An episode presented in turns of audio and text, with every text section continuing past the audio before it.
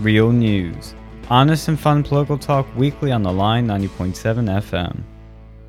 This has been another week of the Dems trying to push Trump uh, more and more towards impeachment, but they keep digging. They keep trying to find more stuff. That's really the only thing that's been happening nationally. I mean, there's not been much really happening this week. I mean, Rudy Giuliani was in an interview with Jake uh, Tapper about this whole charade, and he was freaking out. And Jim Jordan was on CNN, and all these other people were really, really uh, animated over this. What do you guys think so far? I think it's about time. I think it's about time some of these people just started just calling it what it is. It's just it's just a sham hit job. Yeah.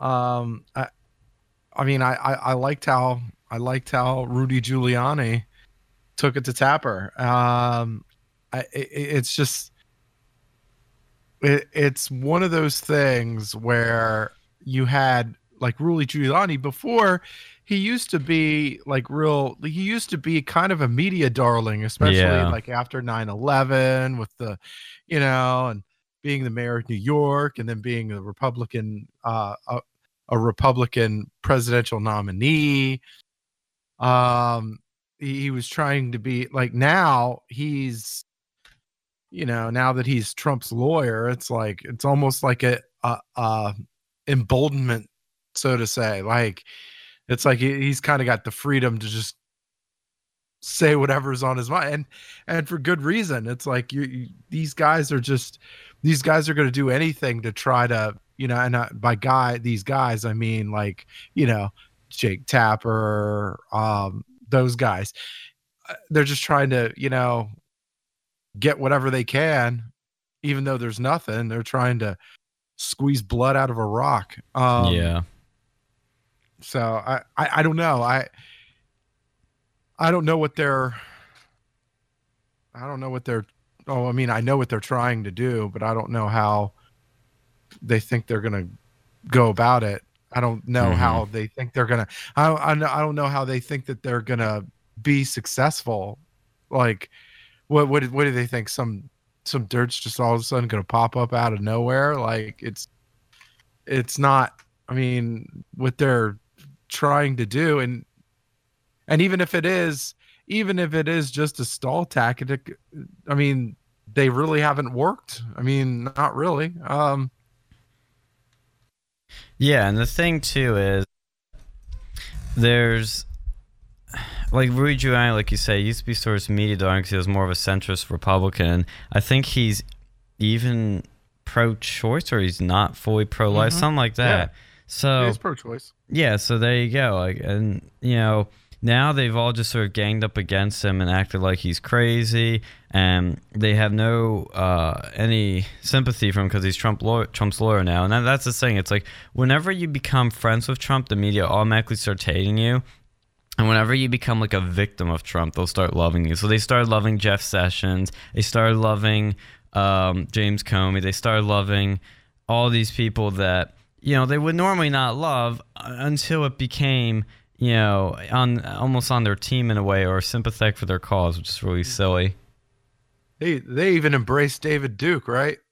Yeah, yeah, they should also. And no, no, no. They they embraced Richard Spencer. CNN had him on as a contributor. Because mm-hmm. he he has that's such a. That's that, what I meant to say. Yeah, that's what I meant. To Everyone has Richard Spencer on because he's not even he doesn't believe in what he says he believes. That guy's so full of crap. Yeah. Oh, we know somebody that uh, interviewed him. Mm-hmm. I heard you too. I, I just feel that no one like no one knew him before he just started saying crazy stuff and like co-opting, you know, the term alt right. And I, know, I think he was probably always a leftist, and they just thought like I don't want to say uh, like a false flag sort of person, but like they made him in well, yeah, they, they I, I think he was a nobody till the media was looking for a new uh, punching bag to smear right wingers as racist. And David Duke's kind of an older name, so they they picked up this new alt right guy named Richard Spencer, and they're like, hey, this is the perfect one. And that's where you know he only got fame because the media keeps giving it to him, mm-hmm. but nobody really cares about him for the most part. Um, doesn't he like date some like uh like some feminist like I don't know Wiccan or something? What what, what are you saying? Doesn't he, didn't he like date some like super like radical feminist like witch after he divorced his one wife? Oh, I didn't know that. He probably would. Like Yeah. that's just disingenuous. Yeah. And his previous wife, he beat her, dragged her down the stairs, did all a bunch of other screwed up stuff. Doesn't surprise me. Well, speaking of these sort of, uh, you know, I guess because Spencer's almost an e celeb in a way because nobody, he doesn't really have any talks or anything. But speaking of e celebs, we announced uh, this is a terrible segue going from a white nationalist to this, but you know, uh, on Thursday at the Turning Point USA meeting at Penn State, we announced our first major speaker who's going to be at our big speaking event October 23rd. It is the one and only Sargon of Akkad, aka Carl Benjamin. He'll be coming to Penn State October 23rd. I'm super excited for this. And this Thursday, we're going to announce our second name of you know the the second guy that's going to be at this doubleheader speaking event. It's going to be called the Censored. It's about censorship, big tech censorship, uh, and what it's like to be a YouTuber now in 2019. It's going to be very interesting. There's going to be each one of them's going to give a little speech, and they're going to take Q and A uh, for most of the event. You know, have a good Q and A session, and we're gonna next week open up VIP ticket options, and it's probably going to involve a meet and greet of sorts because both speakers have agreed to that. So that's probably what we're to give our VIPs. But we'll wait and see with that. I'm not to make any promises I can't keep, but you know, I'm pretty excited for it. Yeah, it's it sounds good. It sounds like uh like like it's pretty cool how how you got the, you know, these big names to come on. It's, it's Yeah. pretty incredible actually. Like Oh, I know. It was so lucky that Sargon pulled through because he's on the other side of the pond in England. So it's rare for him to come to America to begin with. But I was lucky enough for that when I met, because I was looking for all kinds of names. 'Cause I originally only had our second speaker, uh, because I got his phone number through through one of our friends. And I already set something up with him over the summer, and he was already down to do it. But I was looking for a second name to kind of give it some more oomph to this event. And I was looking all around. I was trying a bunch of people. Nobody was coming through, and he was the one name that came through. And it shocked me of all the ones that came through. It was him. I started talking to his assistant, and we've set up an event already. And oh my god, it's gonna be so cool. And it's uh, it's gonna be real special. And you know, so far we're the only political club uh, on campus that's announced a speaking event this uh, for this semester. I don't think college dems have anything planned. I don't think CRs have anything planned. Am I wrong? I I, I don't keep up with them so I couldn't tell you. The CRs have Truth Week yet, or are they still doing that? Uh, there was last week was like register the vote week, whatever that was, and they had debate with uh, the college dems on climate change. But other than that, I don't know what's going on, man. They were supposed to have a free speech. I don't know if it was Yao or the CRs. I mean, I saw it on the Yao Twitter, so I don't know what that's about. But it was either Yao or CRs or both of them. I, I don't know who, to be honest with you. Supposed to have a free speech bomb Friday, but that didn't happen. That that's the only thing I've heard of. Hmm. I know they in years past, like for the longest time, they had Truth Week, which would be like one week of you know they get speakers, they get the NRA over, they do a bunch of different stuff for like a whole week, and that used to be their big thing during the fall semester. And I, I guess they must have canceled that. I guess. I don't know, to be honest with you. I wrote. I don't even know if they had last year. I don't remember them. I remember they had the NRA last year, but I don't even know if they called it Truth Week or they even had a bunch of stuff lined up because they didn't have the great debate, which you know is their big thing, but they didn't have that. So yeah, it's pretty disappointing. But hey, I'm just here trying to you know work with um, us turning point people to put on the best show we can possible. I mean, I don't care what they do. If they bring stuff, that's cool. That's more you know more power to them, more power to the movement. But I haven't seen anything. Yeah, they can do whatever they want. I really, I really could care less. Like, Yeah. I, and by, and by them, I mean college Republicans, college Democrats, college Independents. I'm not, I'm not Yeah. really. Like we're, like, like, like, like with Turning Point. Like Turning Point seems to be like on the front, on the forefront of doing a lot.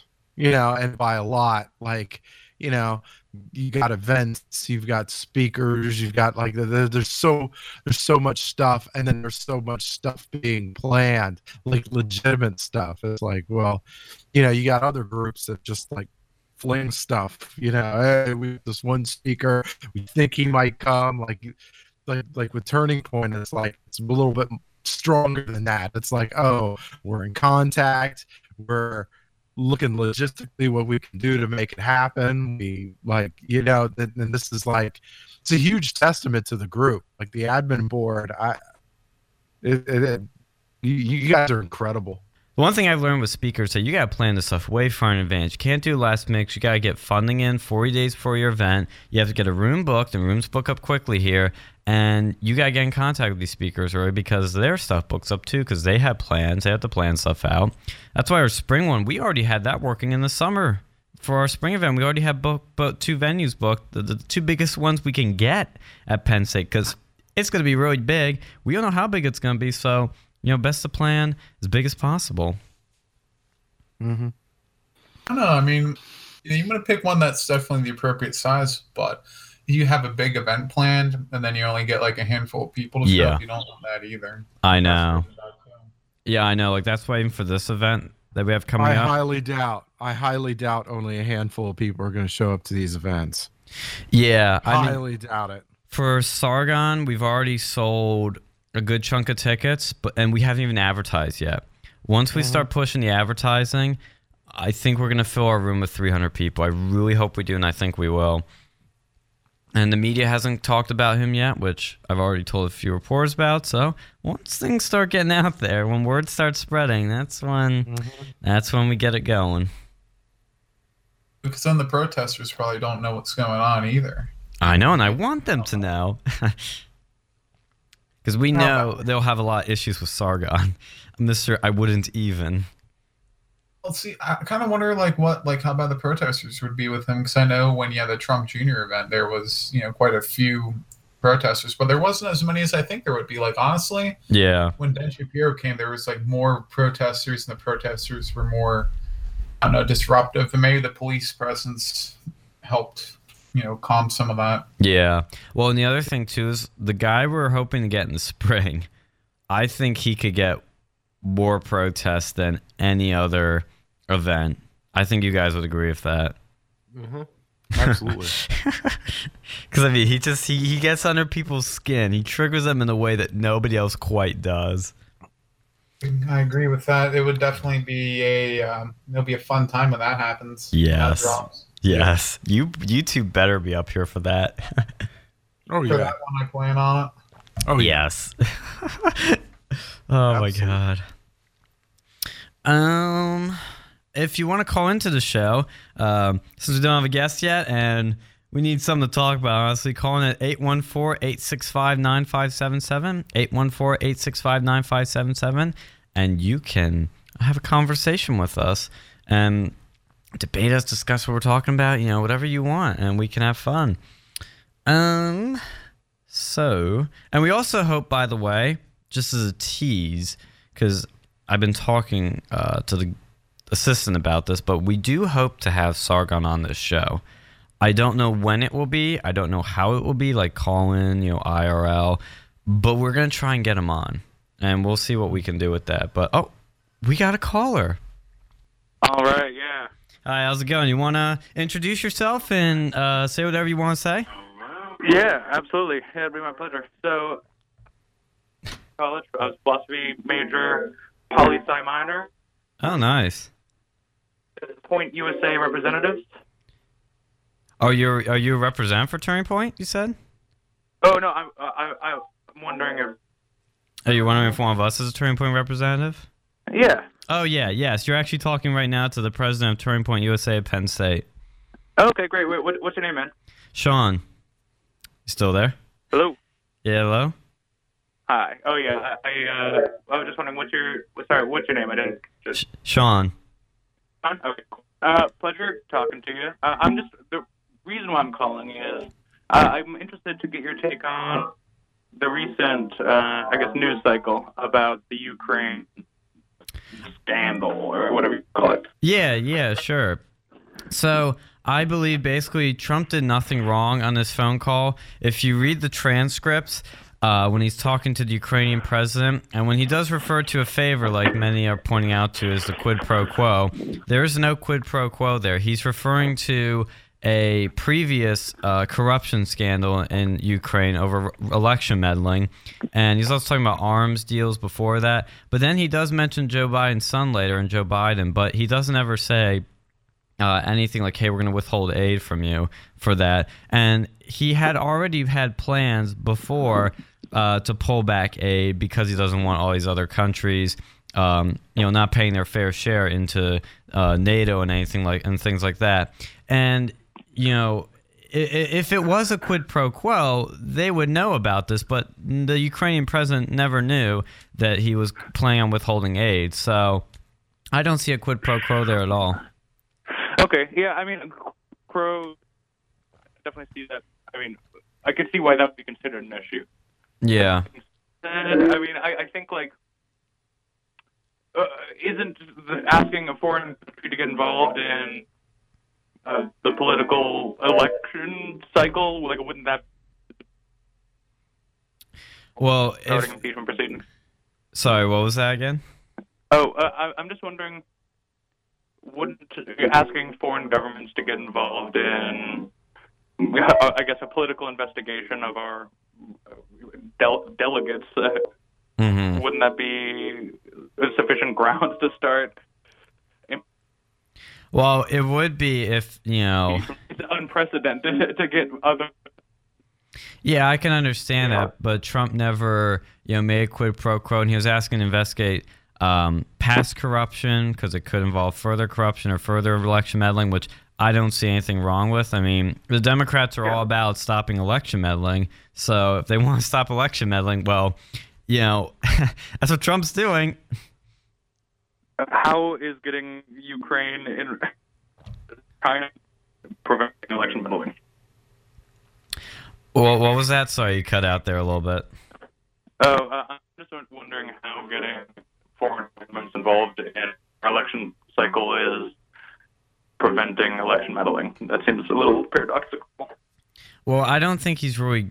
I don't know if I'd say he's getting them involved. He's more just telling him to look at if there's anything going on with Hunter Biden there, because that's something that happened in the past that everybody admits is shady. That he's getting paid lots of money for something he wasn't qualified for. And, you know, the whistleblower, too, of all this is got tied to the CIA and apparently was trying to help a political rival. That's according to the White House. So I'm very suspicious of all this. Uh, do, do Phil and Alex, you guys want to add anything to this? I I think that whole Ukraine thing it's been blown way out of proportion.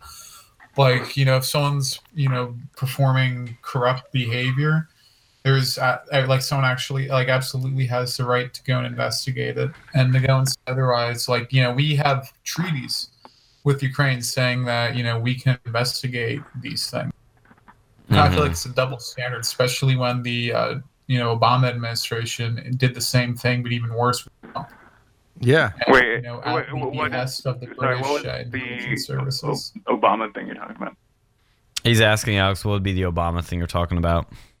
Um, with the FISA warrants and like working with um, what was that? The guy who was like an ex MI5 operative.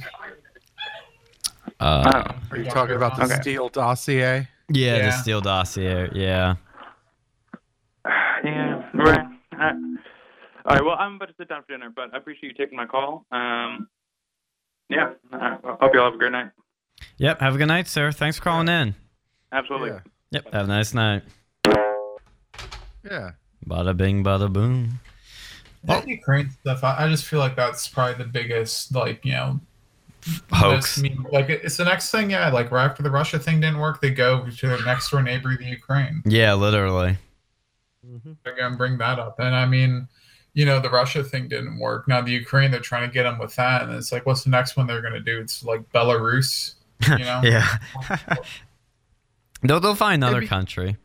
It'd be different if it what like it would be totally different if what Hunter Biden did was small, minute, and like uh, not really im- not really that important. But this is like some major like the Hunter Biden story is actually quite major. Like when you're talking about uh, you're you're talking about entrusting the presidency with some some somebody that basically uh you know held held money in ransom to a country unless they fired a pros uh, the person that prosecuted hmm Hunter for being corrupt. Like And it- Biden's called on tape bragging about firing this or getting this prosecutor. Yeah, I, I, and it's like, and, and it's a gross. It, it, it is corruption. Like, could Hunter, Hunter, would not have gotten that board position if his last name wasn't Biden. Like, Exactly. or if yeah. it, well, no, he would have if it was Clinton.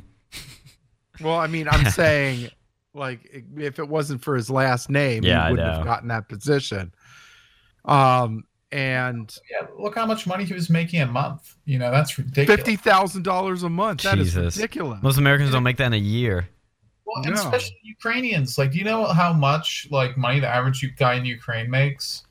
It's like next to nothing. And then Biden over here is making like money in the United States. That'd be ridiculous. That in Ukraine would be almost unheard of. Mm-hmm. Like there was some really shady stuff. And then I, I read another article that said like Nancy Pelosi's like, I don't know if it was uh, her son or relative was in a similar situation with another Ukrainian company. Mhm. Mm-hmm. Yeah. What's going on with that? You know, there's just this whole like, you know, really shady uh, or like operation going on with like big Democrats in Ukraine. Like we're like this should be the number one news story, but it's you know because the left controls the media narrative because they control the media companies for the most part. Mhm. No one's talking about it. But they are talking about how Bernie Sanders had a heart attack.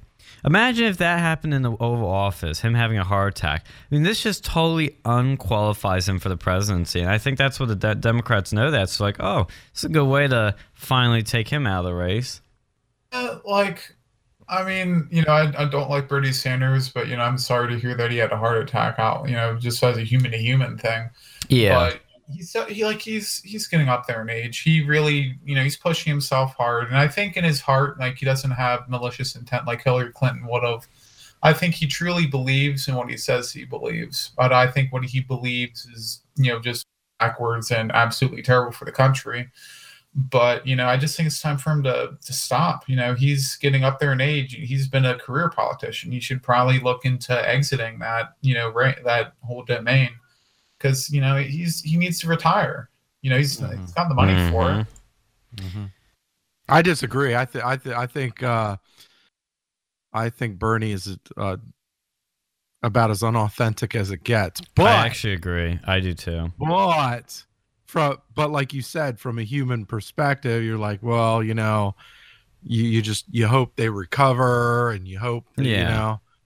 know. Um, Yeah, I just don't and see you, and you how. gotta be above that, and you and we really have to be above that too, like from from a you know, um, from a human perspective, because you know, like you know, the left there was Well, they're the ones on that the cheered left, when like, Roger Ailes died. They're the one that cheered when you when know. Koch the Koch her one brother- of the Koch yeah. brothers died. They Yeah. were cheering. So It's like- Supreme Court guy, who, who's the guy from the oh, Scalia. Yeah. Yeah, Yeah, so they were Scalia- celebrating that, and I think that needs to be investigated too. Because if you look into that whole thing, there was a lot of Mm. really shady dealings with it. Mhm. We could have a whole conspiracy hour on that one alone. sound like Jesse Ventura or something like that. Or that. Alex Jones. well, here's the thing, you know, if the um, who is their their Wonder Woman out there right now? RGB. Or Uh, RBG. For this, so like yeah, RBG dies. You know, they would f- put on a full investigation. They'd probably still blame Trump. Yeah. They'll say, "Oh, he he uh he um you know uh sped up her death or something." They'll, they'll come come up with some silly excuse. say he like maliciously uh, per- put stress onto her, causing Yeah. her to. Mhm. But like you know, when uh, you know that guy, like when that guy died, you know, Scalia, it was like, oh yeah, he's he just died, and you know, and they said good riddance to him. Like I've talked to people who believe that. That's Mm-hmm. now you, you got to have that sort of human element in yourself to go and realize, you know, hey, I might disagree with you, you know, unless you were actually like a truly terrible person like Stalin or Hitler or something. Or Bin You know. Laden. Yeah, like someone who did terrible things to people and like you know, literally killed people, Yeah. then I, I think you, we shouldn't be you know happy about. Or like Mugabe, he's a good example. of Someone who did legitimately terrible things to people, and you know deserves what he got. Like you know, hope Can- he rots. Can you in imagine how they're going to react when Trump dies? They're going to think it's like, oh my God, we've killed bin Laden again. This is amazing. Oh my God, the orange man is gone. If Trump got assassinated right now, I'm sure they'd have people like the left will go and have celebrations like when Bin Laden was killed. Oh, yeah. And when You know, Trump maybe- does eventually die, I want to see how the media reacts to that. They're going to be like, well, you know, uh, they're going to say something along the lines, probably, in my opinion, of something like, well, you know, some people liked him and some people didn't. So his passing is, you know, it's, it's, it's not the worst thing in the world. You know, they'll say something like that. Well, they, they won't go as far. uh, Probably most of them. I mean, there'll be some. They'll that will go far and say like, yeah, we're glad he's dead. But then there'll be some. They'll be like, well, you know, they'll kind of like imply that you know they're a little bit happy he's gone, but they won't full on say it. You know, some of them are pretty uh, disgusting that way. I think it depends on when he dies, really. Like if it's like within the first election cycle after, you know, the next election, like within, you know, the, the next five, ten years, I think they will like legitimately celebrate. You see like Jimmy Fallon or whoever, you know, on those sort of talk shows, they'd be like making jokes about his death. But I think if you Mm. wait like a good like 10 fi- if he dies in like 10 15 years they'll like i think that this trump like insanity that's going on right now will probably have faded and you'll start to see more tact responses but who knows like it could even get worse to the left after trump's out of office i mean you know this Well, what is- if there's a more far, like a f- much further right guy in office at the time? Then they'll be oh, like. oh, you mean? Oh, you mean like you know? You mean like Mike Pence? yeah, yeah, yeah, yeah, because then Like, they'll be like, yeah, like yeah, you like no. I think people, if he if he's still in office, if Trump is still in office, I think they're the, like they're not going to be celebrating. Yeah. I, I don't because they know Mike Pence is about to take over. they'll be like, oh 'Cause, I my mean- 'cause, I god, mean, realistically, realistically, you you can like any logical thinking person, which disqualifies most of the left, by the way, but most logically think thinking people would be like, you know, Donald Trump. I mean, he eh, he's a Republican, he's conservative, but he's not he's moderate. that. Yeah, he he's actually quite moderate for being a Republican. Um, and yeah, I, I and so you you put you put Pence in. I'm not sure. I, I I'm not sure you're gonna get the same moderate. Well, you'll get the same Um, reactions they have now, which is like, you know, well, uh, so and so is bad, but he's not as bad as what we have now. They'll say that they say that about Bush now. You know, so that they'll be like, oh, Bushy, oh, he attacked Trump.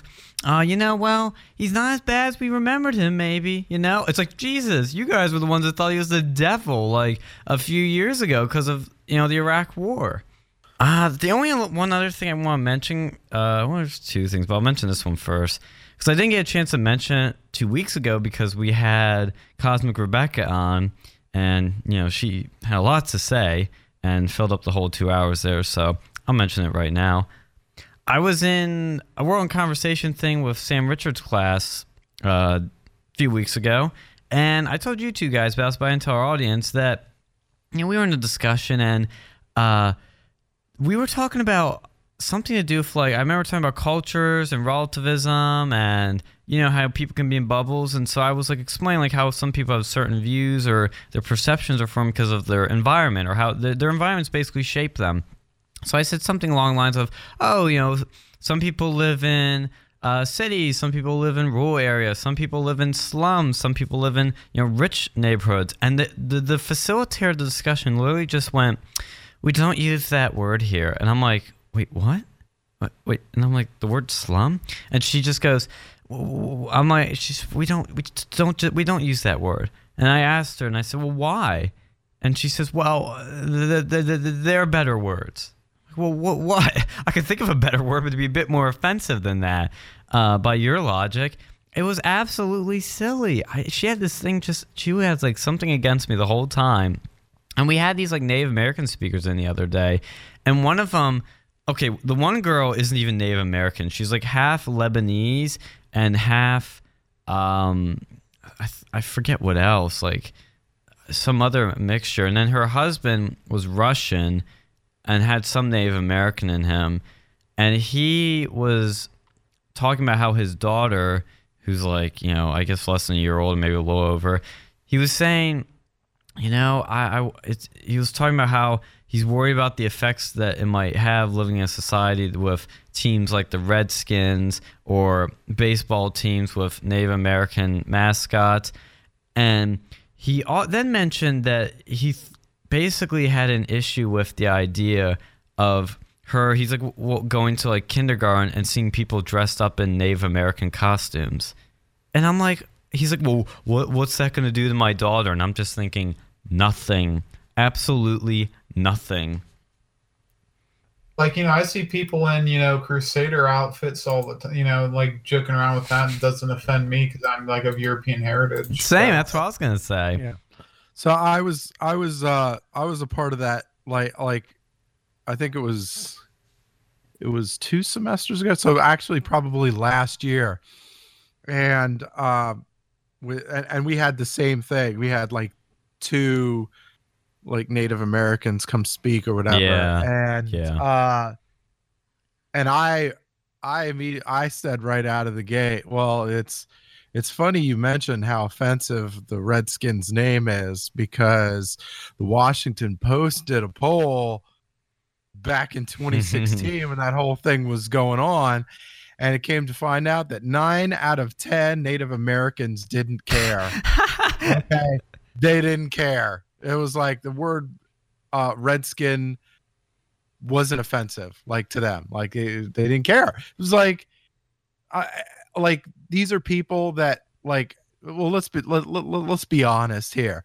Most of these people that are claiming offensive stuff are white people. White they, they are. White liberals. liberals. Yes. White liberals. Like i'm offended by that. Are you native american? Absolutely not. Yeah. I'm like what, or what i'm one thirty second or yeah yeah you're gonna play the elizabeth warren card like Yeah. what, oh i'm 1056 or so i don't know what whatever it was.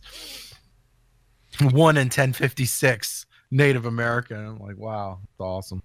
Yeah. Um Yeah, it's totally disingenuous, and at the same time, the the two speakers, they they they claim they knew the origin of the term redskin, which I think they're what they're saying is false because they said it came from when the French would uh, skin Native Americans and it would be all bloody. So that's where came the term redskin came from. If you look on Wikipedia, first of all, I never saw that mention. Second of all, the origin is disputed. Nobody can agree on where that term came from. Some of it say it's because Europeans would call them the Native Americans redskins because their skin looked different than theirs, and like I mean, Others it- say it's from like the blood that would get on them from when they're fighting in war. So I don't know.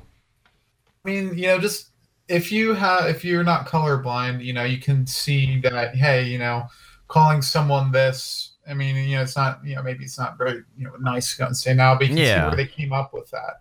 You know, like it, like they probably call me like white skin or whitey or something. Mm-hmm. You know, it's not that like it doesn't have to have this like crazy origin story. that we're calling Yeah. you know people that. Yeah, it's not gonna be like Joker where it has this origin story that'll freak you out, you know, make you traumatized.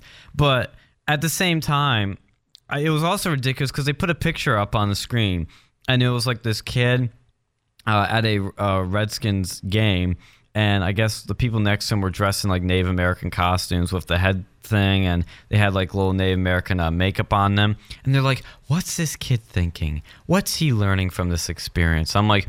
The only thing he's learning is how expensive football games are because he doesn't care. And I mean, when you put on it's it's not like blackface, okay, where that's got a really uh you know complicated but also negative uh, and racist origins where like it was done to make fun of black people and it was done in a very demeaning and uh, racist way this stuff is just it's just what they wore. This is what Native Americans wore. They wore headscarves. They they put makeup on them. It's like it's just like dressing up as let's say a, ja- a well, let's say your little daughter wants to ja- dress up as a Japanese traditional Japanese lady, and she puts on the white, you know, uh, makeup and puts the um, little things in the hair and puts on a typical Japanese dress. What's wrong with that? There's literally nothing wrong with that. I bet Japanese people would love it. I don't see what the harm is. What's traumatizing? What's I just don't get it. You you ever see you ever see the movie Tropic Thunder? Is that with Robert? yeah, that couldn't get made uh, with Robert No, Downey look. Jr. Yeah, yeah. So so the so that the, so that, so it reminds me of that scene where where where Ben Stiller's like, okay, you people go this way, and then Robert Downey Jr. is like, what do you mean, you people? And then the Brandon Brandon T. Jackson's character that who's African American's like, what do you mean, you people? Yeah. To me that's like that that's what it reminds me of like these white people that are getting offended by stuff that doesn't really apply To to, them, them, yeah. per se you know I, The Chinese have a term for those people, like literally called white liberal. If you look at how it's Mhm. said over there. I'll Yeah, have to we- ask we our call- friend when he comes call over. I gotta get him. Oh, I gotta record like an interview with him because he's gonna be here for a few days uh, next week. I'm gonna get him in the social 19 class, by the way. Oh my god, that'll be so funny having our friend in there, our Chinese friend, base Chinaman. Would uh, have a lot of interest. Like I'm sure Sam would probably have a lot of fun with him. Oh yeah. Oh my god, he's so funny. I'm like, dude, you're you're doing this. I don't care. You're doing this. I will definitely watch the live youtube feed of that one And Sam better be there because Sam wasn't here this week for these Mhm. last two classes. He better be there because, oh my Yeah. God, our Chinese friend, he is so freaking funny. The stuff he says, the way he says it, he has no fear and he's like got Yeah. this innocence to him. It's just so funny. Oh my God. oh, I can't wait. But yeah, I, I just get so annoyed where they have to go after these Halloween costumes over stupid stuff. And what they're doing is killing fun. And nobody likes people that are buzz kills that kill fun. And that's where they're going to lose. And I was even Googling, like, you know, uh, ban Halloween costumes. There's so many universities like Purdue that ban these harmless, you know, ones like Pocahontas or some of these other ones. I'm like, you people are insane. You know, I, I've even learned, like, because I was making a few jokes to a friend recently. And yeah, I won't say his name uh, because I want to embarrass him, but I was making some jokes about dating and stuff, and he was getting all offended and whatnot. And I'm like, comedy's dead. Like, I don't know what's happened, but What- just recently, it seems to have gotten even worse. People are offended over this Joker movie, which I'm going to see soon, see if it's what people are saying, but people are so, like, I think the sensitivity, like, literally over the past few months, has gotten even worse. Mm, and, well, you well you did you 2013 is when things started getting like. Well, did did Yeah. any did any of you read? There was a there was an article, there was an article like a couple of days ago where Todd Phillips, 'cause Yeah. Todd Phillips, Todd Phillips make comedies anymore. the Joker.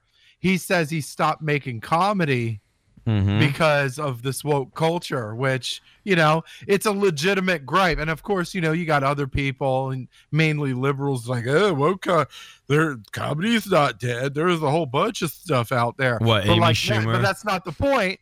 yeah, yeah, but it's like, yeah, well, no, that's just not funny. Yeah, I know. Um, but that's what they'll but, like- point to. They're like, "Oh, Amy Schumer's But- got a new special," and I'm like, "Yeah,", Yeah, and I like- don't want to see it.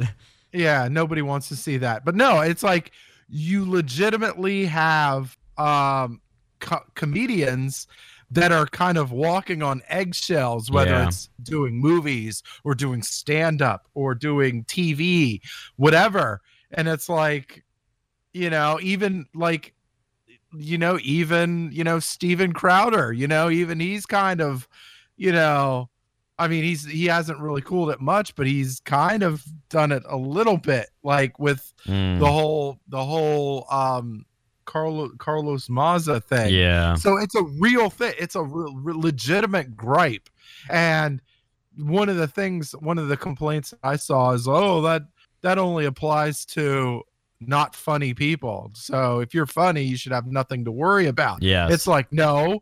Todd yeah, Phillips has a legitimate gripe, yes. and and his movies and his movies have grossed over 2.5 billion dollars worldwide like clearly he's a successful comedy director, but like, I mean, y- you got people walking on eggshells. hmm It's legitimate, and Well, well, I I'm th- just glad. I, I don't think know. I'm just. I'm. hmm, I don't know. Yeah, yeah. I think the other thing too is I had a bit of a contrast um, to this sort of thing because the night before uh, we did our first Turning Point USA Penn State um, club dinner. We're doing these monthly dinners, and we're hanging out with all these, you know, right leaning people. And what I just love, see, this is where it's hard to even be friends with left wingers now, is because you can't have the same amount of fun with them. You really just can't unless you find some really cool one with the, my with my you know my base right wing friends, whatever you want to call them. You can just say whatever you want. You don't have to worry about it. And if you say something that it's wrong, they call you out for it, or you know they raise concern. But we self correct. And we don't police each other though. We it's a different sort of thing. You know, it's not like, oh, you're offensive. You're get out of here. You you bigot. I don't want you here. It's just, hey, dude, dude, cut that crap out. Or hey, that's dumb. What are you saying that for? You know, it's different. And yeah, even if if you that does happen, which it didn't happen, but the thing is, you can just say whatever you want. You can have f- true free fun. And I know, Sal, it's like, oh, God, I haven't had fun like this in quite a while. And you don't need a drink. You don't need a drug. You don't need anything. You just need people that are fun, that are funny, and that are just want to say whatever the heck they want. And it's just, oh, it's so much better. Like, you just, you don't want to hang out with anyone else after that. And then the next day, and I start talking to somebody who's more on the left, he starts getting sensitive over stuff. I'm like, dude, I'm kidding. I'm joking. Like, oh my God. Like, I can't, you just can't joke anymore. And uh, another, uh, another thing was on Wednesday, we did our free speech ball with uh, Turning Point here.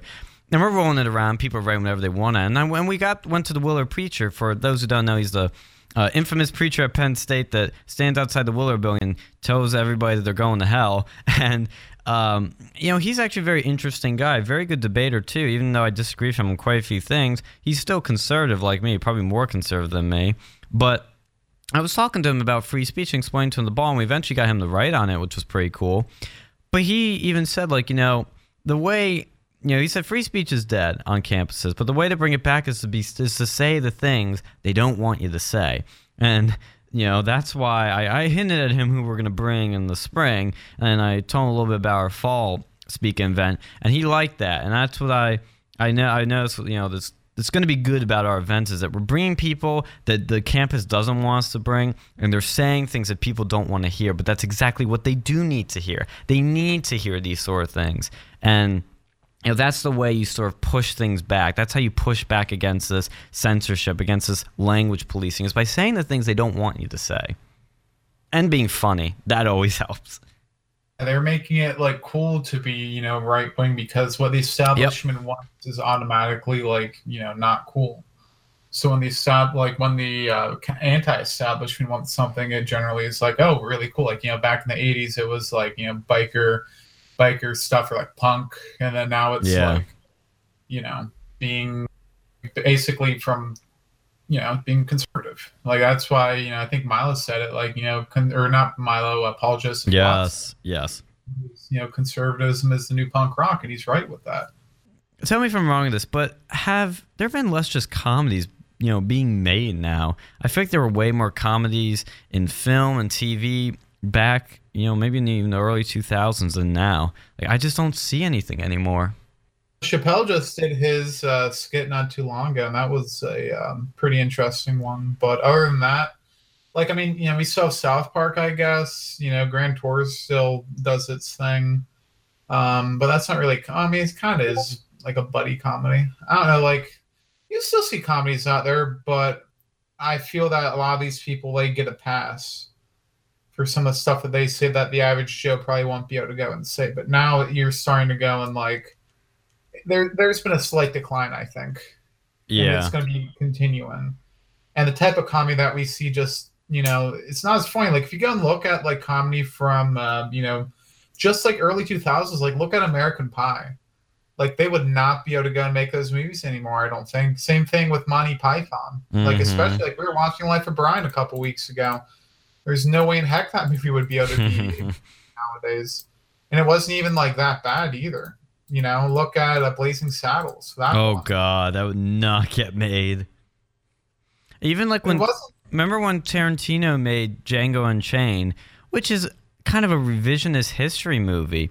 People were attacking Jamie Foxx and Quentin, who are both left-wing people, like very left-wing people. People were going after them hard on the left, saying, "Oh, you said the N-word like this bajillion number of times. That's terrible. How could you do this?" And then you had uh you had Quentin Tarantino was like, well, back in those days, that word was used quite a bit. Mm. Like if you're if you want to be honest historically, like look, let's be honest historically, right? Don't uh like that's that's what I was going for. I don't yeah. That's care. what- it's like Huckleberry Finn. That word has the N word in it a lot. And well, They look- would have that too. Don't. And same thing with To Kill a Mockingbird. That was actually probably one of the biggest like civil rights and uh, you know, ironically, the whole other context of it was don't you know sometimes an accuser, you know, is making stuff up. yeah. You know that that whole con that whole book they banned. That's one of the most banned like kids books in schools. But I mean, it, it was an interesting story. Yeah. And s- sequels especially interesting too because like a lot of leftists got really upset that their favorite kid their favorite character was actually like a Klan member later on Hmm. that's funny too because like people were named after atticus and they're like oh shoot like after uh you know he made that And now he's a racist. yeah they like because that was the original copy like Go Set a Watchman or whatever Yeah. and like atticus finch by that time he like you know he turned into this like racist like you know kkk member Which is and now there's like people named Atticus. They're like, oh shoot, it's like you know they named there's like Forrest is like oh shoot or like you know stuff like that. It's like I don't want to be associated with that. I'm gonna get my name changed. Well, Uh, I even like- saw when we were in the bookstore the other day. I saw that there's an the sequel to *Handmaid's Tale* has come out. Uh, well, I, am already forgetting the name of it, but I'll find it. I, I bet that's got a lot of uh, Trump undertones it, a lot of anti-Trump crap. Because even the author said, like, well, you know, I think I wasn't gonna write a sequel, but now in the age of Trump, I think it's the right time. You know, I, I hate how they call like the age of. It's kind of funny too. They call the age of Trump. Like they're making Trump out to be more than he is, and like they see they they create this sort of thing where he becomes like they meme him into more power than he actually has. Like they make it such a big deal. Like you know, in 2011 it, was, it wasn't the age of Obama. You know, 2003 it wasn't the age of Bush. Mm-hmm. It's always the age of this guy we hate, you know? They, they act like they like dictate everything in culture and politics. Like everything has to revolve around this person. I well, yeah, the the, the the first episode of South Park was like, I, I I I used to like South Park, and then like so I watched the first episode the other day, Mm-hmm. and it was like, and it, it's it's getting like overly political now. Like it, the the, yeah, I know spoilers, but like um You can. I'm, So I they actually have no to- interest in watching this new season. yeah okay well then yeah yeah you're not missing much the uh no it, it, was about uh they were making fun of the con- they were poking jabs at the content like like the immigration camps Mm-hmm. the children immigration camps Yeah. and uh, because the Joker movie's coming out soon, so they're like, uh, you realize that you put these people in cages, uh, you're you you could essentially create the next Joker, right? And and I was and I was like, okay, I'm I'm done with this. That's a little. Yeah. That's that's a silly premise. It And, is. and what's even funny, you notice how, speaking of the Joker movie, it started off with a high critics Rotten Tomatoes score of like in the 90s. yeah. Then more critics start seeing it, and it's just dip, dip, dip, dip, dip. It's now at like in the, I think it's, I think it was at 65% last I checked. Mhm. What's happening? Are they? I thought this was like the sympathetic incel movie. This was the movie where the army was issuing warnings to theaters about incel violence. I'm not even kidding you. But now, like Milo Yiannopoulos called it a masterpiece. Sargon said it was really great, and he liked it a lot. Mhm. And and yet Tim Pool is saying that because you see in the trailers they're like these people that put on the clown masks and are kind of Joker's followers. It seems like that's sort of the climax near the end of the film. Tim Pool said like yeah they're literal Antifa, like literally Antifa. So I'm like, what is this? I am so confused. I'm seeing so many different opinions on the political undertones or the this and that. I don't know what to think. That's why I'm gonna go see it this week. But I'm I'm just I'm confused. Like why you know why is the score dropping? Why are critics starting to like not like it? And the audience score is really high, but people on the right seem to like it. And yet, like some people say, it's still got lefty undertones. I'm confused. I'm really confused. Yeah, I, I plan on seeing it. I think maybe Monday or something, so I get those cheap tickets. Yeah, I'm gonna see it on Tuesday, Tuesday mm-hmm. night. Since it's my, I always see a movie on my birthday. I don't know why it's become a tradition of mine, but so that's why I'm gonna do it. And we'll do a full review on this show of it because I know we'll all have a lot to say because it's mm-hmm. It's probably gonna be the biggest movie of the year because there's not even no big movies except Endgame. That's just like it. This movie, I'm not gonna lie, I have so low expectations going into it. Now my expectations have been raised after the praise. I, I think just prediction. I think I'm gonna go into it. I think I'm gonna come out liking it. It won't be as good as Heath Ledger's Joker, I think, but I think I'll still like it. But I don't know if I'll be on the love train or that's a masterpiece. I don't know if I'll be going that far. We'll see. I think anyone could really go up to like Heath Ledger's Joker because he literally became the Joker, and that's I think why he ended up you know committing suicide. Is he literally became the Joker in his own mind? Well, he didn't That commit suicide. He OD'd on uh, sleep medications. I thought I thought he did kill himself. Like No, he didn't pull Kurt Cobain. He, the thing with him, when Yourself. I've read up on this, he first of all he locked himself in an apartment for like months to get into the character and develop the voice and develop the whole thing. But he was the type of actor that was a little bit method, where when he, the cameras would go off, he would still be in the character, but he would also spend all nights like partying and doing stuff. He didn't get much sleep. He had trouble sleeping, so he went on these pain or sorry, not pain medications, sleep medications, and he would be on multiple ones from multiple doctors, which would sort of mess him up a bit. And he eventually OD'd on them because the doctors uh, didn't know, you know, uh, what pain meds he was on. And mm-hmm. he put his all into that performance. It's one of the, I, to me, it's one of the greatest performances of all time. And I think the the issue this movie's going to have, and that's just the nature of this movie, is there's no Batman in it, so you can't have that interesting character dynamic. I think again, this will be completely different, which is good. I think this is probably, but at the same time, I was the one that, and I said on the show, I'm one of those people that's like the Joker should not have an origin story at all. But we'll see. No, he, he's an interesting villain. I think he deserves an origin story. Like he's probably one of the most iconic villains of all time, just throughout history. Yeah.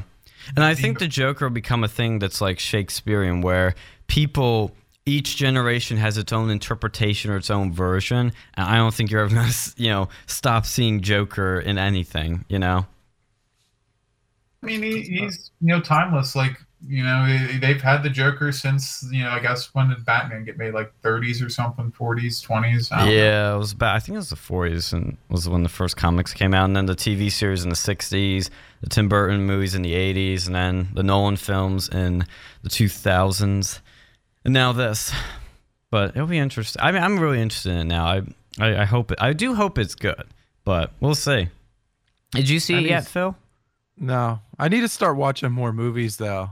Mm. I, I do. Me too. Just that, like, put in perspective. I just this this more this uh, afternoon, I watched Bohemian Rhapsody for the first time. oh, I still haven't seen it. How was it? Yeah. I mean, I We're talking about like like they won awards or whatever, and I'm like, I I, I don't know. I uh, these awards these awards people must have really low standards. I I mean, it was okay. It was okay, but it well, I It wasn't I amazing. think it was. I was. It wasn't to me. It was. It really wasn't amazing. Yeah. Um. I like. I, I the the one of the um. So one of the one of the beefs I had before the movie even was pro- produced, um, was originally uh Sacha Baron Cohen or the Yeah. guy who plays Borat originally wanted to play Freddie Mercury. Yeah. Like that was he wanted he wanted to make this movie like he wanted to be a part of this movie, but he wanted he wanted to make this movie more raw. Like he wanted Mhm. to make it about like his like nightlife, you know, he wanted to focus more on the nightlife of it and some of the mistakes that were made and some of the you know some of the broken relationships that were within his personal life and wanted to make it a culmination like it was like and like i felt like bohemian rhapsody kind of Sugarcoat fluffed it. it. They they sugarcoated it a little bit, Yeah. and eventually, and, and uh, the one of the reasons that Sacha Baron Cohen ended up eventually leaving the project was because they wanted to sugarcoat it. I'm like, well, See, this is where they make a mistake with that because the Joker movie, from what I'm hearing, it's not sugarcoated at all. Apparently, it's pretty violent, Yeah. pretty bloody, pretty dark. You know, you have to do what's appropriate for your material. The Joker movie too, you have to take into consideration it's not about an actual person. Mm-hmm. But so I think so, like I think I thought the dude who played Freddie Mercury in that movie didn't really look like Freddie Mercury as much as Sacha Baron Cohen. Well, looked. no, no, Rami he did Malek's. Egyptian He too. He's part Egyptian.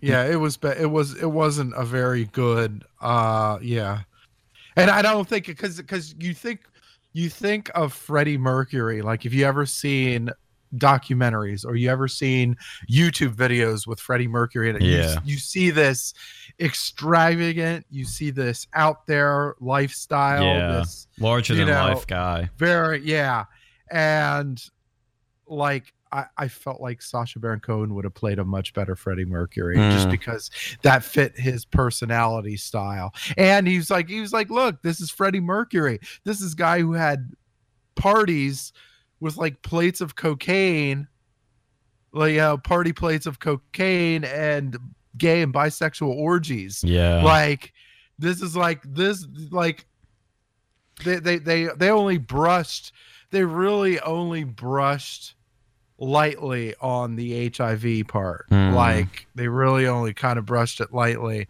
and like no it's like look you gotta you he wanted to kind of there there was kind of a desire to make a raw picture of how it happened like you know and they just kind of lightly br- well i mean it it seemed very pc very i don't know I don't know. It, it could have been done a lot better. I feel, but mm-hmm.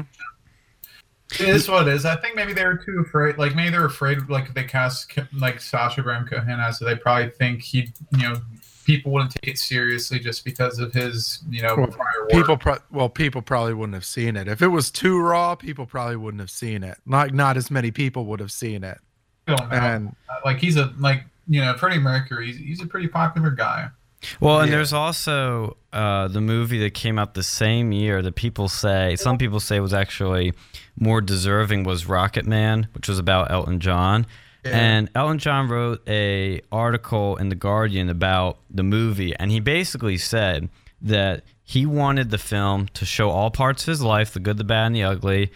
And apparently the film did. I haven't seen it, so I can't attest to any of that. But that's what I heard was that, and it was like a musical kind of film where, like, when the songs come on, they would they would do it in a musical style. Yeah, I, I've heard that Rocketman was a more authentic movie. I still haven't seen it. I mean, I haven't seen movies since I saw one with you, Alex. Uh, the uh, Life of Brian. 'cause I just haven't had a lot of time, especially dealing with these speaking events. But I, am gonna definitely get in Joker on Tuesday night because I see I've uh, like even in 2017 that was the last time I'd say I saw, I saw a super great movie like an amazing movie and that was Blade Runner 2049 that movie is a masterpiece in my opinion. That was one of the greatest movies I've ever seen.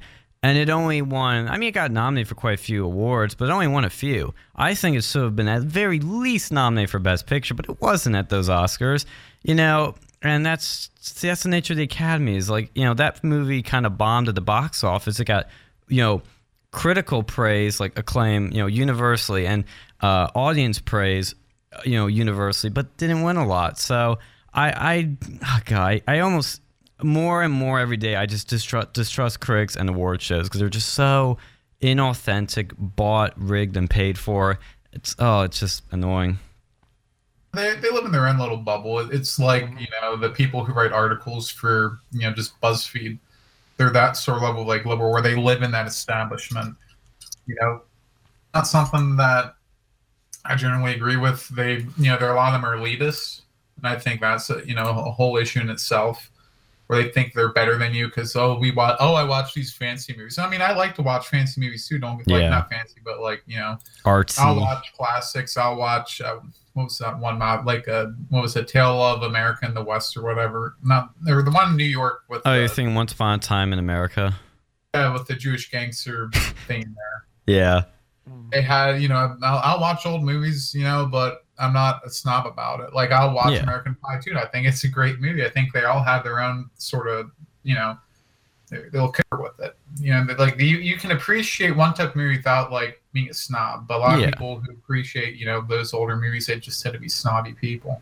Yeah, it's like the people. Um, here, I'll give you an example. Like 2001: Space Odyssey. I really love that movie. It's a beautiful movie, well made, and all that. But people can get super pretentious about that movie. They're like, "Oh, Stanley Kubrick was showing this and that in this scene, and you know, the, the, the 10 minutes of silence are really symbolic and representative of space." I'm like, "Yeah, but it gets a little boring there." You know, yeah, I get it. it's supposed to make you feel like you're in space, but it's a little boring there. You know, it's like they're not these critics tend to not be down to earth. Like even I was actually, I remember when the the Blade Runner 2049 came out. These critics were like, uh, and it was only the critics that said this because I didn't notice this crap. They're like, you know, the one issue with this movie is how it treats women.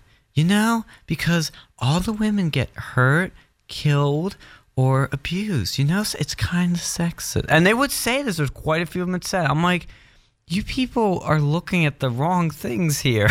I mean, what are you going on about? It's like they made this. I, I forget where I saw this. There's actually a documentary being made about how black people are always the first ones to die in horror films. How black people are like mistreated in horror films. I'm like, you guys are like reading into this crap too much. Same thing like well had just those like sort of action movies like what was it i remember seeing like a meme it was like the tuskegee air airman movie and they're like if all the guys in there were black who's gonna be the first one to die because i mean it does happen but you know Yeah, i think they make like mountains out of molehills sometimes absolutely. It's just silly, silly, silly, silly. Uh, and I was I was trying to think of another movie. Um, I, oh, did you did you see the It Chapter Two? yeah How was that? uh, uh, like I saw the original, like you know, mini series sort of, you know, the, the old one that came out, like I think in the '90s or something. Yeah. I saw that one. I don't know. It just seemed like the new one in general is just so much more vulgar. Like you know Mm. that that was the whole thing. It's actually a horror movie. That's actually like you know you know scary. It's it's a modern horror movie. I mean, I, I mean, I don't know if I call it super scary. Like, I, I don't get really scared by that sort of genre of horror movie. Like, I like the you know Conjuring sort of horror movie, like with the demonic horror. But when you have something fantastical like that, it, it, it definitely had its moments. Mhm. I thought it was it, it was it was good. I think it was pretty solid, but um, you know, it, it, got a little bit a little bit interesting because I know in the original one, and, and there will be spoilers. I mean, the book's like what twenty some odd years old. Mhm. Like in the original one, the um, one kid who was like sheltered all his life in the first movie, he um, he never got married and lived with his mom. And this one, he ended up like marrying this like controlling person who was just like his mom. So you'd see little differences here and there. And then the comedian guy in there was just, and he was a lot more vulgar in the you know part one of it you know, yeah. that came out a couple of years ago. But this one, he, he starts out with him talking about uh, like an adult joke right out the right out the bat. Well, I heard in the beginning of the second It, there was like a homosexual couple to get like murdered or something. Yep. So they had that, which I saw a bunch of people complaining about. They were like, "Oh, you know, it's like, you know, he doesn't like gay people." Well, well, yeah. I mean, he doesn't like any people. He eats Yeah. kids. Like, he eats kids all the like. That was the whole thing. Like in the old one, like, you know, I'd rather I'd be more upset at someone who kills a kid than you know who kills an adult who happens to be gay. Like because kids are you know kids. Like kids are generally innocent. You know, and adults, even if you're a yeah, straight adult, gay adult, you know, you don't have that same sort of, you know, stuff as a kid. So I don't see why they have that selective outrage. Like, oh, you know, well, I guess it's the left in general though. It's like, oh yeah, they like to kill kids anyways, because you know, look at Planned Parenthood. Abortion. Yeah.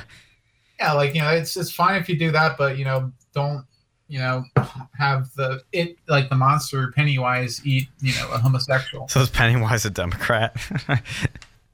I I guess. Well, I mean, he ate he ate them, but that was another interesting thing too. And, and I mean, I in the first one, I was under the impression that Pennywise did not eat adults. He yeah, and out- he eats adults in the second one. I heard. Yeah, he. I mean, in the first one, he ate like you know he'll attack adults who've seen him as a kid, and that was part of the lore. But in this one, he like straight up ate an adult, and that's unlike the tra- the character traditionally.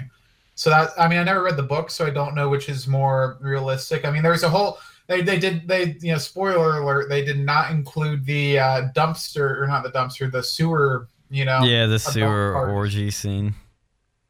but uh, yeah, I mean, I can see why they probably wouldn't want to put that in a movie because you know they were all kids at that time in there, and that would have been a little bit awkward. I mean, it's just kind of crazy that like Stephen King would even think of putting that in a book. Stephen King I'm is a screwed up dude. Let me tell you.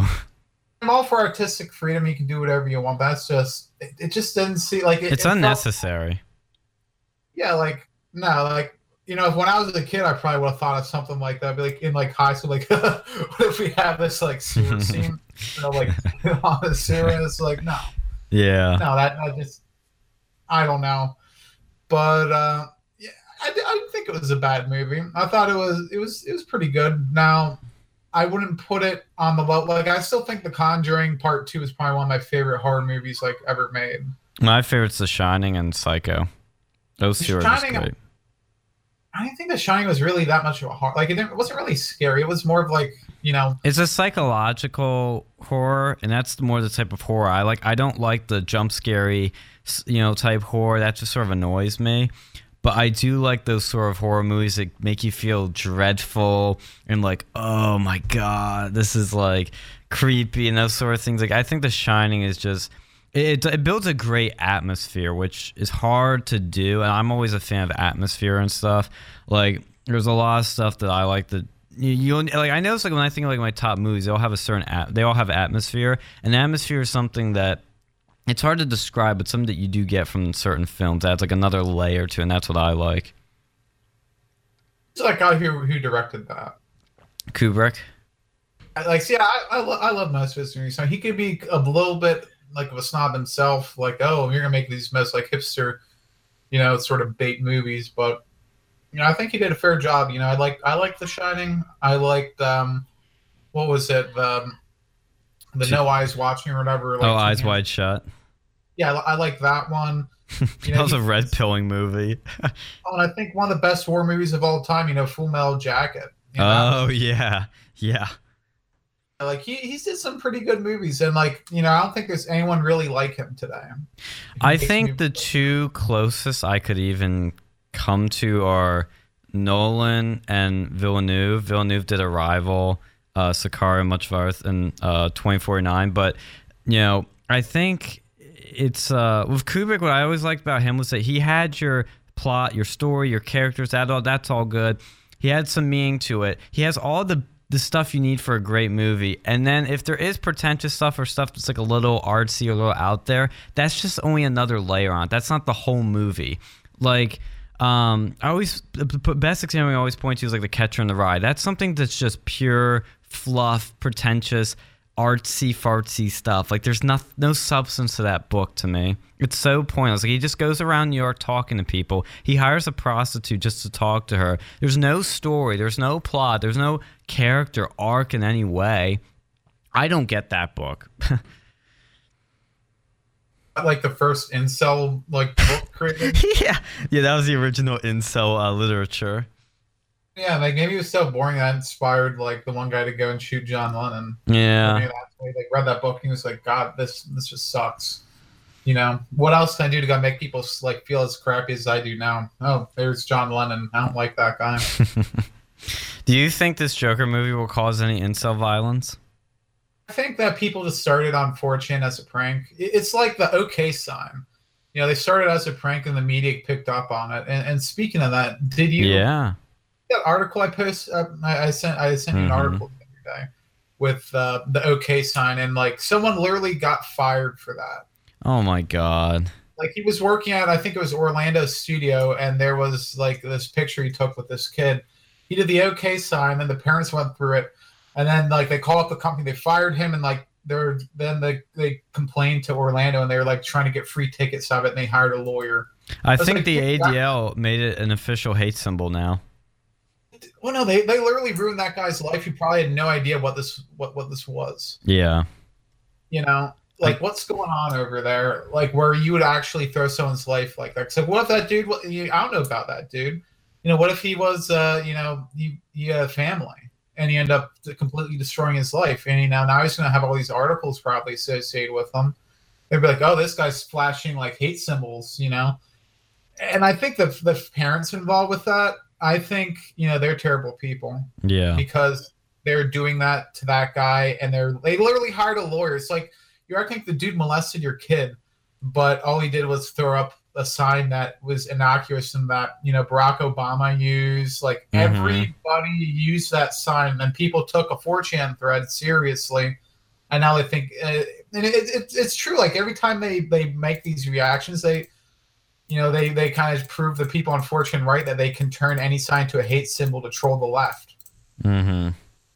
Yeah, I know. They do this all the time. It's so silly. Like I said, you can't joke around and have fun anymore. You can't do innocuous things like the OK sign. Like it's absolutely silly. Uh, and I'm also seeing. I just googled the Joker movie. Michael Moore called the Joker a masterpiece. He says the great danger to society may be if. Trying to load this. Sorry for killing the anticipation there, but um, the internet here is being slow, which is unusual. Typical Penn State. Oh god, it's not even loading. Uh, but yeah, I mean, it's it's so silly because, like I said, the, the, the these left wing mobs are just killing fun. They're killing comedy. They're killing just just being able to live your life in a way we used to live in not too long ago, and there was no problems with it. You know, like these people are becoming the people that they hate. They hate the you know religious right for saying that Marilyn Manson you know uh, inspired Columbine. Well, now they're doing it with the with the Joker movie, saying that oh the movie's going to inspire incels to shoot up movie theaters. Like, are you kidding me? No, don't they're they're nuts. Yeah. They need they like literally need to go and like get checked out. 'cause they literally think they see these like fake things and completely normal stuff all the time. Yeah, You know, it, it's it's beyond frustrating because like what can you do? Like how can you fight against this? And, and it's and a lot of innocent people are going to be caught up in the crossfire when you start you know declaring things hate symbols. Like who who put the ADL or Southern Poverty Law Center into this position where they can just deem whatever they feel like as a hate symbol?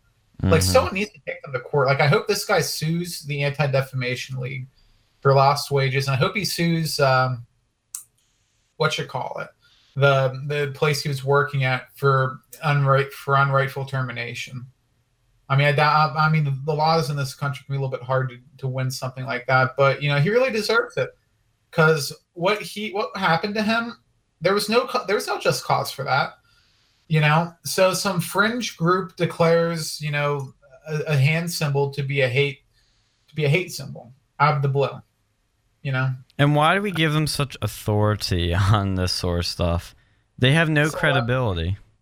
the left are lazy people. They can't go and decide for themselves. Like oh you know it- like they put the okay hand sign the same database as you'd find like swastikas and you know Klan robes. Hmm like I- like what's that saying to people who are like actually like neo-nazis and then you see people who are just flashing the okay sign like oh no you know this like you're gonna say everyone's a nazi and then you're gonna get to the point where like oh you know bob like eventually that's what it's gonna be it's like oh bob was a um, you know bob did this and you know i guess he's a um, white supremacist now and but then the actual white like it's gonna devalue the term Yeah, Like that. exactly.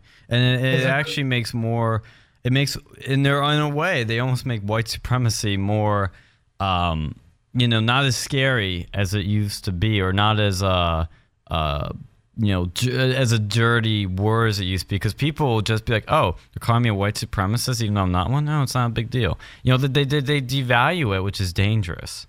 That's why, like, the that's why I think the alt right's like you know as big as it is today is because like they literally called Republicans Nazis for the longest time, and they still do. it. It's like, oh, so what do you have to go and lose if you actually become a Nazi at that point? And I think that's what, what that what's happening right now. It's like they don't really have much to get like you know I'm- they, they see this like oh well you know i'm already called this so you know it, eh, i don't know. It's the boy who cried nazi. It's like chicken little.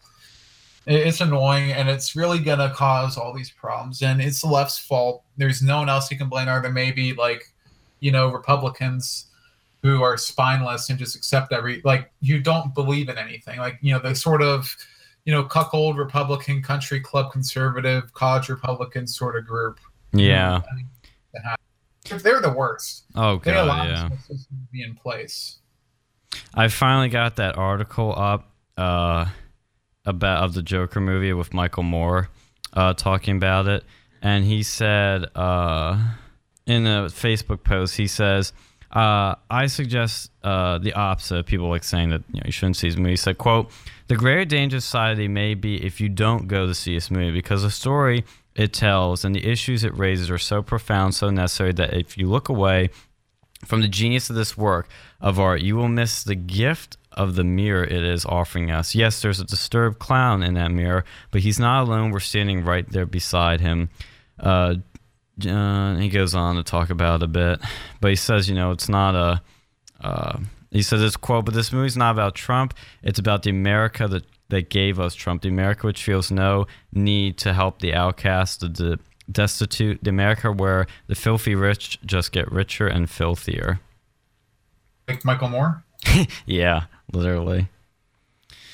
Uh, fine like that, that whole I mean- class like to go and like demonize everyone but then it's like you know they're, they're like oh yeah the wealthy we need tax 1% like dude you are the 1% like just give your money to charity yeah. What do you guys even want to talk about? I really have nothing left, other than the fact that Twitter took down uh, Trump's um, Nickelback parody, uh, which oh my is God, that, Yeah. that was perfect that was beautiful when i saw that Yeah.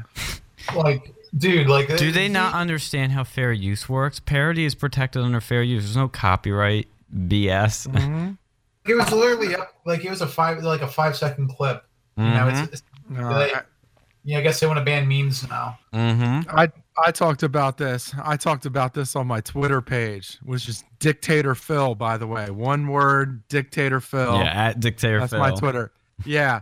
So one of the things that I s- that that I said was um I felt like I felt like Donald Trump and you know Steven Crowder had a similar instance with Warner Brothers uh for um for d- making a copyright claim uh for the use of like he made a kiss like he made a kiss video basically where he was saying uh he was mocking well he's saying oh they call me Dr. Trump which was like yeah. a parody of Dr. Love, but like, which was funny by the way. But anyway, um, so so both of the both of those were made by were both of the um copyright claims were made uh by Warner by Warner Brothers, so like, like the copyright owners.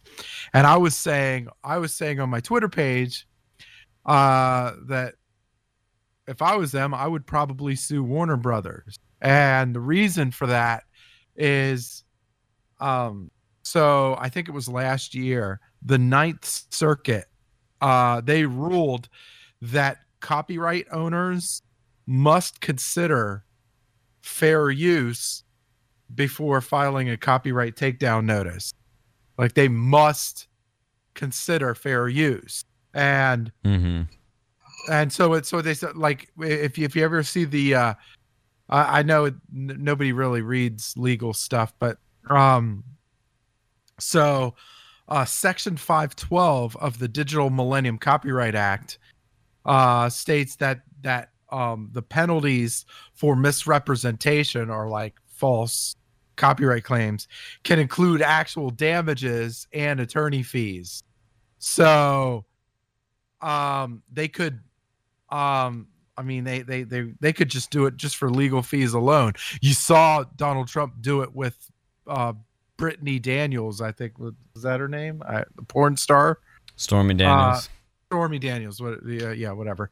Um and then uh b- but because like when you look at the video right you, you talk about like what, what what determines fair use. Uh, there were par- parody. It was a parody. There were parody situations outside of the original material. Uh, they played no little to no material of the actual original material, right? Um, and then it didn't. They don't. Those parodies really don't have a legitimate effect on the original material. And in fact, I'll go one step further. In many cases, it actually bumps. It actually sells more of that original product. Like you ever see, like yeah, that because because you see like Weird Al Yankovic, and he always created those parodies. And what what we found out was people actually bought more of the original product, actually hearing the parodied product. So, I mean, I mean, they had a legitimate, they have a legitimate legal claim, of course. You know, I don't, I don't know if they would actually go through with it, and you know, legal battles are always uh terrible to go through, but like that's something I really feel like that's something that should be done because we see we see it on YouTube and Twitter all the time. Like people are getting taken down for copyright stuff and it's parody stuff. And it's like at what point do you just say enough is enough, you know? Mm-hmm. Yeah, I think it's silly. I th- I think they're doing a really stupid move because they're Yep. they're giving the president of the United States a copyright takedown notice. Like, dude, he could be in the next tweet. He could go and put up there. It's like, okay, we need to go and change the copyright laws in this country, and then like at Universal. that see, that would be the excellent like troll move.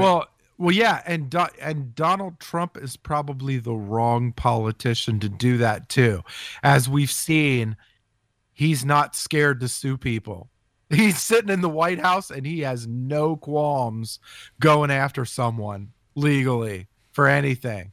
I mean, like, to be honest, I think the copyright whole claim thing would be a legitimate thing to go after because it's like not even just Trump. Like YouTubers get taken down all the time by copyright abuse. Like those shut your channel down so enough. and it's yeah, and and there's legitimate financial cost that comes with it. You know, like, you know, because even like when you like you make a video and it's trending and then all of a sudden they take down the copyright thing it's Mhm. no longer trending that costs you that costs you views that costs you ad money i mean there's significant loss to something like that and and like like yeah so i mean it's fair it's fair. If you go after somebody i think it would be fair to go after somebody like that.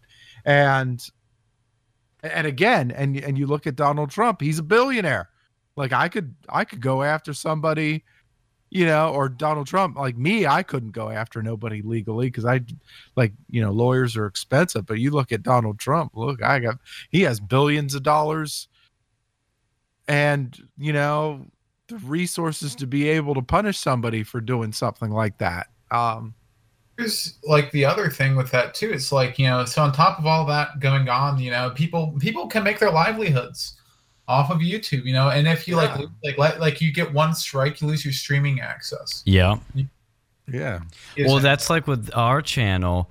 Uh, I remember when I was uploading one of our episodes, I forgot to cut out the music in Mhm. during one of the breaks, and I had to, I was like, oh Uh-huh. crap! I quickly jumped on. I private. I quickly got rid of the video and did because I didn't want anything to happen to our channel because they. I remember when I had an older channel back in the early days of YouTube. You know, you could get co- you get copyright strikes, but they would just mute your video or something like that. But now they go full on. Your channel's going down. You're not coming back. You're gone. And at the same time, you know, we're we just hit 100 subscribers, which was a big deal for us. But getting that 100, we, oh, we hit 101. Sorry, we have 101 subscribers now. Getting to that 100 is really hard. That's a big hurdle to get over.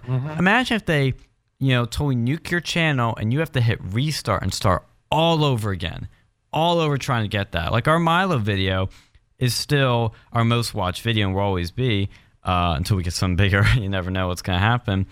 But that just went over 4,120 views. We'd have to build all that back up again, and I, you can't do that. It just it's hard. to build a to build a YouTube channel from scratch, you know, like your first 100 subscribers is probably harder to get than like you know going from you know 100 to 1000 Yeah. just because like that's the way it works so like you know you get someone like pewdiepie out there you know he gets a million new subscribers it's like oh yeah, that's that's relatively easy for someone of that level. It, it just gets i think once you get like you know your first subscriber and then it's like these milestones. It, it's almost like it gets easier the more you get because they you know they'll see it and then it'll start recommending people these videos. But once you just start making videos it's hard to really break out there. Like you have to really advertise that. But once Yeah. it starts getting off the ground they'll start doing that themselves as long as the uh, you know the algorithms aren't against you Yeah, and then also keep in mind, at our level, we can't even get monetiz- apply for monetization yet. You have to hit a thousand subscribers, and you have to get a certain number of views. Uh, I guess per year or something. I forget what it is, but Well, they made it even harder now. they did. Yeah.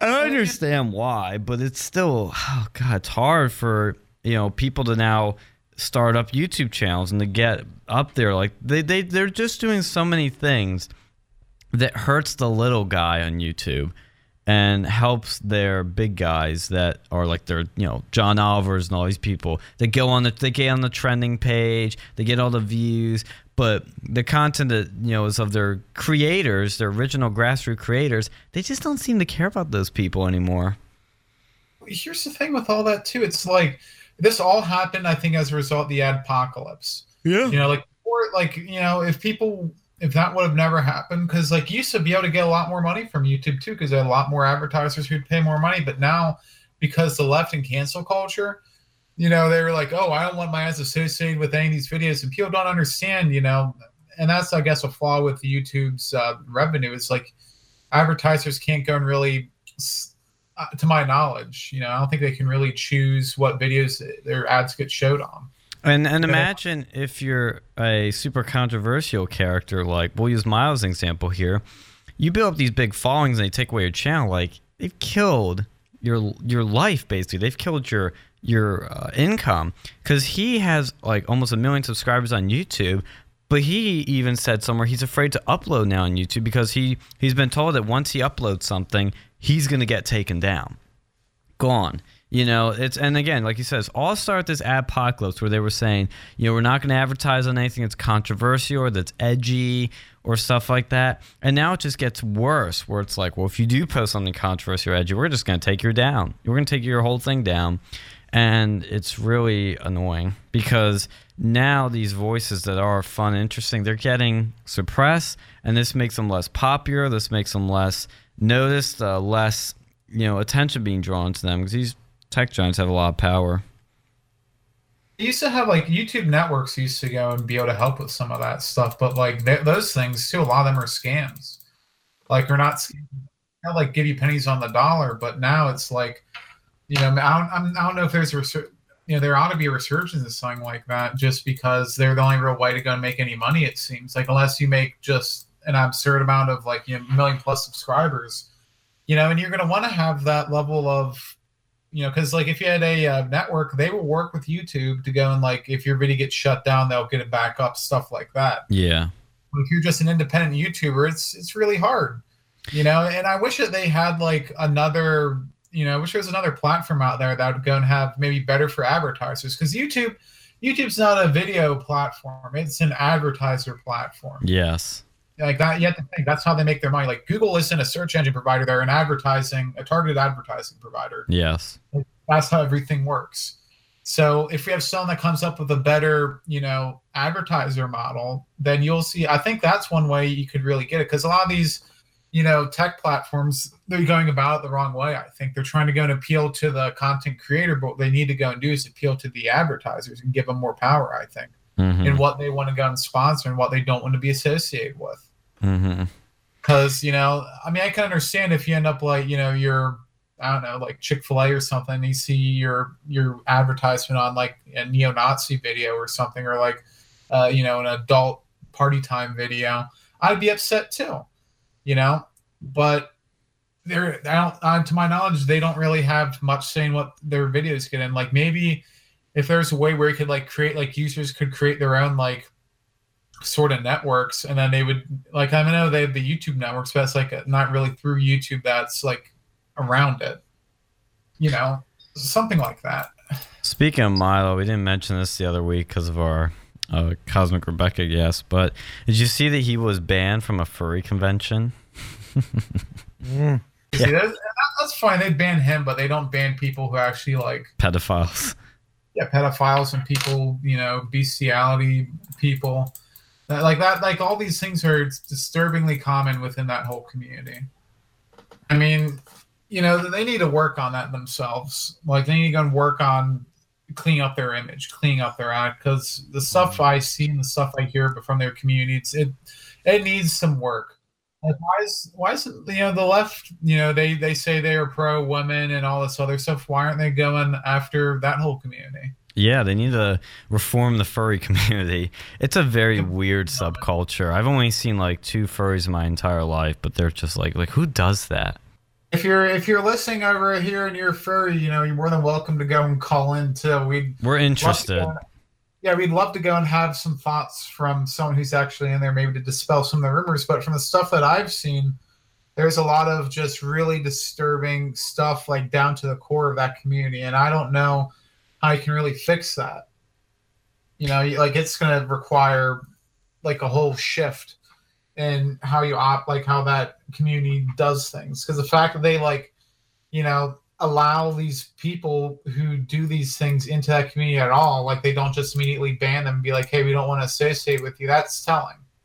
You know, that you would that they don't just like condemn, to my knowledge, these like pedophiles and uh, you know people committing bestiality. Like that should be their first thing, but you don't really see that as much.